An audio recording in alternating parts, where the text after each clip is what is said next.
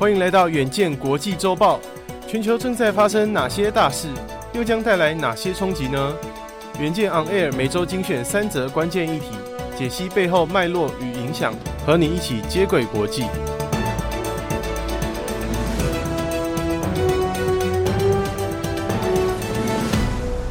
大家好，欢迎收听远见国际周报，我是右庆。本周国际周报由傅婉琪整理，共包含三则国际大事，分别是：欧洲迎来意外暖冬，去年飙涨的天然气价格回跌到战前水平，让欧盟各国松一口气，现在只怕中国一解封带来新的变数。第二则看到，二零二三年电动车产业依旧夯，车用晶片需求高涨。安谋的汽车业务意外亮眼，令人期待合作伙伴台积电的下周法人说明会。最后，美国数位广告在整体广告支出中的比重逐渐提升，但 Google、Meta 两大龙头的占比竟然出现锐减。首先看到，在北美遭到冰雪覆盖之时，欧洲经历罕见的暖冬，多国出现史上最暖的一月气温，意外温和的冬季加上需求量缩减。欧洲天然气批发价格跌回二零二二年俄乌战争爆发前的水平，但这并不代表欧洲能源危机已经落幕。根据欧洲天然气交易参考指标荷兰天然气交易中心的交易价格指出，二月的价格已跌回每兆瓦小时六五欧元。过去十个月期间，欧洲天然气价格大起大落。二零二二年八月曾冲上三百四十二欧元的高点，战争前的二零二二年二月中旬，大约落在七十欧元上下。市场价格冷静的原因，除了暖冬降低消费者的需求，也有赖于欧洲赶紧租建的液化天然气接收站陆续启用收货。能源价格高涨，加上各国政府力推节能措施，也使得欧洲工业及一般消费者缩减了大约两成的天然气用量，让欧洲在缺少俄罗斯天然气稳定供给的情况下，仍有足够的存量过冬。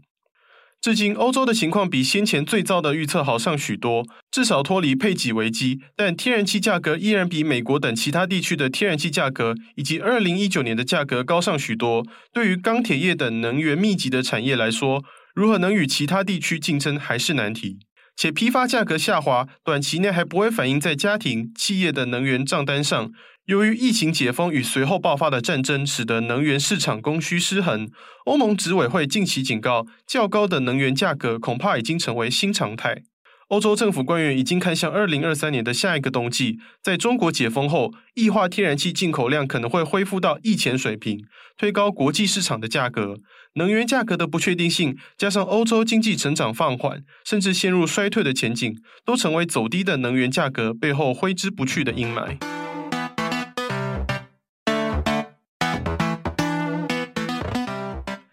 第二则看到，汽车产业电气化的脚步加快，车用晶片市场涨势可期。根据《金融时报》的报道，英国晶片设计商安谋已经锁定汽车业务推动，带动营收再成长，期望今年的首次公开募股前优化体质，吸引投资人的青睐。安谋二零二二年的总营收成长三十五趴，来到二十七亿英镑。根据所知消息，汽车业务部门的营收在四年间就增加了五倍。安谋负责汽车市场推广的劳迪克透露，汽车市场的业务成长已经超越了智慧型手机和资料中心。随着汽车朝向电气化、自动化发展，种种先进设备及系统都需要晶片支援。搭载最新科技的汽车不仅需要的晶片数量比传统车型多，所要求的晶片种类也更加昂贵。即便汽车自身销量持平，车用晶片的需求量仍然看涨，预估今年都将处于供不应求的状态。根据标准普尔全球移动估计，每辆车内的半导体平均价格到了二零二八年，将会从二零二零年的均值七百美元跃升到一千一百三十八美元。市调机构也估计，汽车晶片 IP 市场会在二零二七年成长一倍。在汽车产业站稳脚步的安谋，持续投资争食这块成长中的大饼。目前，安谋在全球车内资讯娱乐系统的市占率高达百分之八十五。从辉达到意法半导体在内的前十五大汽车晶片商都使用安谋授权的 IC 设计。先前将安谋卖给辉达的交易破局后，软银筹备让安谋在二零二三年上市。这对近来财报表现黯淡的软银来说是关键大事。安谋首次公开募股的规模预期落在五百亿美元上下。安谋亚太区车用市场资深总监邓志伟去年曾公开赞扬，包括台积电在内的所有国内晶圆代工与晶片设计厂商都已经申请好国际车规安全认证，抢食车用市场可期。安谋的好消息是否能加持长期伙伴台积电，让低迷的股价翻身，就等下周法人说明会揭晓。